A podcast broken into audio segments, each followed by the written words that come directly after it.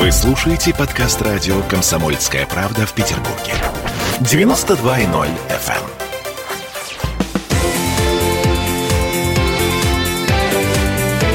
Картина недели. Всем привет, это радио «Комсомольская правда» в Петербурге. Я Дмитрий Делинский. Я Ольга Маркина. А, Ректор гуманитарного университета профсоюзов Александр Записоцкий. Вместе с нами Александр Сергеевич. Здравствуйте. Здравствуйте.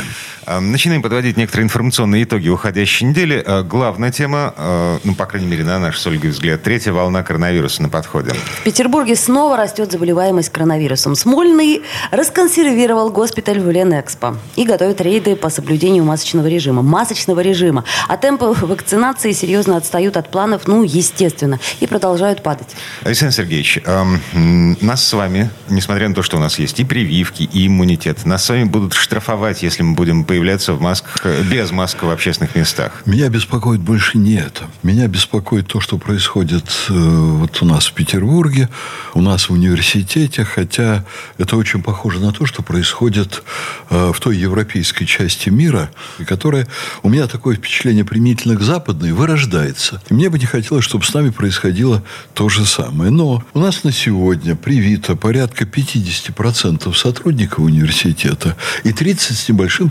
процентов студентов. То есть очень приличный процент привитых 30%, вообще-то. по-моему, это неприличный Нет, процент. смотрите, 50% сотрудников и 30% студентов. Это вот очень в том-то много. и дело. То есть молодежь, она чистым, незамутненным взглядом све- смотрит в светлое будущее и считает, что с ней ничего не случится. Вот у о нее, чем говорит. по-моему, да, извините, что я вас перебиваю, Дмитрий, у нее, по-моему, разум замутненный. Я очень люблю восторгаться новыми поколениями молодежи, потому что каждый год к нам приходит молодежь со все высоким баллом ЕГЭ, он уже заск- зашкаливает. Вот по журналистике средний балл был прошлым летом 98%. Понимаете? 90, Прилично. ой, 98 90 баллов, да, 98. Вот. Все это А- прекрасно, но... вот это вроде бы прекрасно, но оказывается, что их школьное образование, вот эта элита приходит, вроде бы лучшие, их школьное образование становится все хуже, потому что нет целостной картины мира. Ну, то, что у них жизненного опыта нет, это естественно. Но, тем не менее, задача школы – помочь человеку составить мировоззрение там, к 17-18 годам, сформировать картину мира, ну, по крайней мере, ее ос- основные узлы, куда потом можно вкладывать информацию. Я вдруг увидел, что вот э, мы всегда имеем так существенное влияние на наших студентов, они умные люди, если с ними нормально говоришь, они всегда понимают. И вот вдруг в этом году я впервые сталкиваюсь с тем, что студенты вот по вопросу коронавируса не понимают. Слушайте, Александр Сергеевич, а может их все-таки в армию отправлять перед тем, как эм, Ой, слушайте, вуз? Дмитрий, вот Ну, вы ну, журналист. Школа жизни. а Подождите, вы определитесь, вы вообще либерал или вы консерватор, потому что Я- вы я- всегда... Розги никому еще никогда О, не помешали. О, ой. Я с- А, Это говорит мать замечательная. Это говорит мать, о да. нашей интеллигентной И семье. я имею право кричать на своего ребенка. Кроме меня никто, но я да.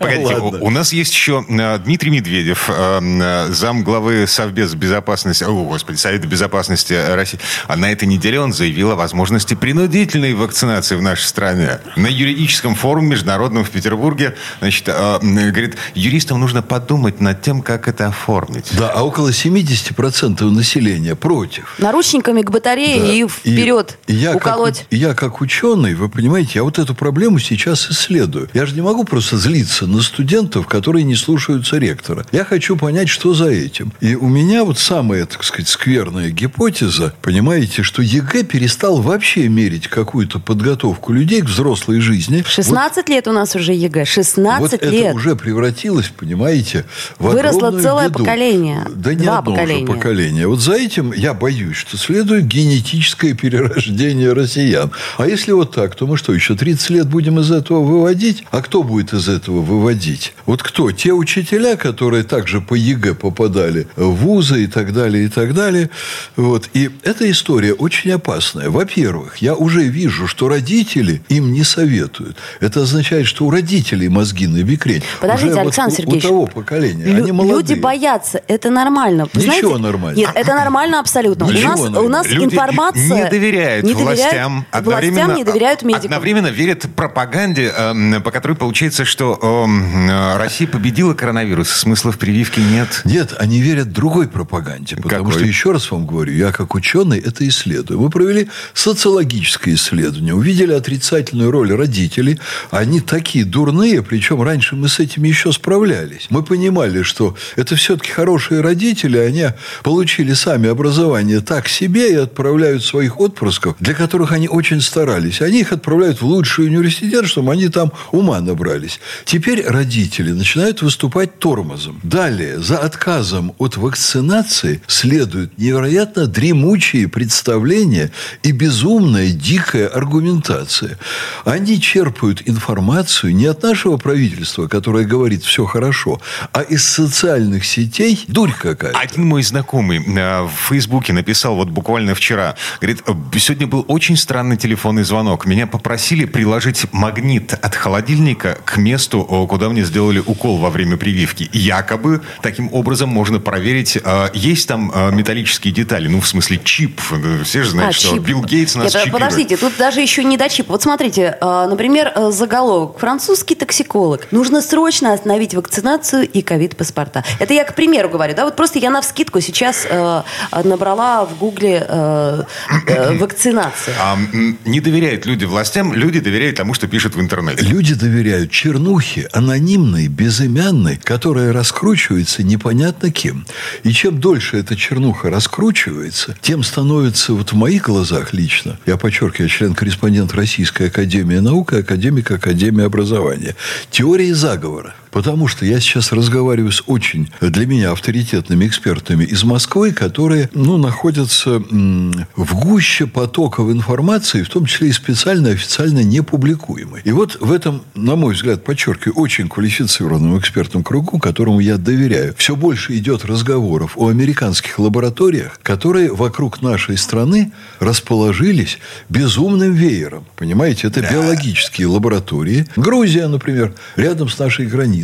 А почему там? А потому что так безопаснее для Соединенных Штатов. Дальше. Мое внимание эксперты обращают на то, что Соединенные Штаты практически выползли из всех конвенций, практически, подчеркиваю, с помощью там ряда очень хитрых маневров, юридических и дипломатических, выползли из всех конвенций, запрещающих разработку биологического оружия. О, Да, а теперь я слышу от очень серьезных людей, что начинают у нас уже разрабатываться вакцины, которые рассчитаны на следующие этапы коронавируса, причем на очень тяжелые.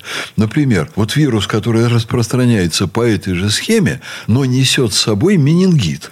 Уже Россия разрабатывает против этого. И целый ряд других. И я им говорю, ну да, ладно, американцы выносят к нашим границам это все, но это же не означает, что это к ним не вернется бумерангом. Вот сейчас у них полмиллиона собственных граждан умерло. А мне эксперты говорят следующее. Да им наплевать. Потому что с их точки зрения полмиллиона э, умерло. Это тех самых американ, афроамериканцев, которых они сейчас преподносят публично. Но это они считают, это бросовый материал. Да их там хоть 3 миллиона умрет. Власть имущие в США просто не поморщатся. А для себя самого у них есть, ну, я употребляю образное выражение, противоядие, которое работает совершенно надежно. Масонская ложа. Да не, не масонская, а власть имущая. Вот Трамп заболел, никто даже не заметил. Александр Сергеевич, давайте вернемся в Россию. А, Значит, люди, ну, как бы это, мы уже проговорили эту историю. Люди не доверяют властям, в связи с этим есть такая социология, майская социология. 20% россиян готовы сделать прививку от коронавируса только в том случае, если эта прививка даст возможность выехать за границу. Единственный шанс выехать за Да, границу. но Да. это же безумие. Смотрите, а плюшек никаких других вакцинация не дает. Вплоть до того, что о, нас с вами будут штрафовать, если мы будем ходить без маски в Слушайте, общественных плюсов местах, даже с да, коронавирусным паспортом. Я понял. Мгм. Плюсов вакцинация дает огромное количество. И таких, которые, они вот здравому смыслу совершенно подвластны. Вот первое. Вы ведь тоже вакцинировались, Дмитрий, так? Или... А, не, у меня вы естественный. переболели. Мы Да, естественным путем иммунитет. Я вам скажу, с, с момента, когда я вакцинировался, у меня наступила внутренняя свобода. Я готов носить маску везде, где скажут наши власти, из уважения к другим людям. Потому что э, вот я сам иду по там, каким-то общественным местам, вижу часть людей с масками, часть без. Без масок меня раздражают. Меня раздражают, потому что я это расцениваю как пренебрежение к здоровью остальных людей, которые вокруг. Вот скажут власти ходить в маске, я вакцинированный буду ходить в маске. Но свобода у меня внутренняя огромная. У меня отпали все страхи, которые были очень серьезные с началом коронавируса. Я хладнокровный человек, но когда нам начали рассказывать, что не беритесь за металлические предметы, не беритесь за ручки дверей, не беритесь за тележки в супермаркетах, это все создает очень напряженный фон. Безусловно. Сейчас с этим подразобрались. А если приходит дальше следующая волна коронавируса, а я э, другого, допустим, с менингитом или с чем-то еще, я первый побегу прививаться в тот день, когда это будет возможно. Вот эти все аргументы, они абсолютно понятны. Я не знаю ни в своем кругу общения, ни в стране ни одного человека, которому реально стало плохо от прививки, кроме тех людей, которым не рекомендовали прививаться, потому что у них есть серьезные противопоказания, они пошли и привились. Вот с этими людьми бывают проблемы. С людьми здоровыми, тем более молодыми, это просто дополнительная страховка. И что же я слышу от молодежи как аргументы против? Некоторые говорят, а никто не знает, что с нами будет через 30 лет, может быть, у нас будут генные мутации. С точки зрения науки это бред полный, Боже. понимаете? Ну, честно говоря, меня не очень беспокоит э, мутация моя через 30 лет, но меня беспокоит то, что э, люди не доверяют властям. Я думаю, что сейчас мы сделаем паузу, после нее вернемся в эфир. А меня больше всего беспокоит, что кто-то анонимный с помощью интернета, социальных сетей подвергает население обработке против вакцинации. И вот когда я начинаю думать, кто это, и смотрю по информационным потокам, я вижу, что это недоверие сеется из-за рубежа. Александр Записовский, ректор гуманитарного университета профсоюзов. Э, на троих вместе с Ольгой Маркиной подводим информационные итоги уходящей недели. Картина недели.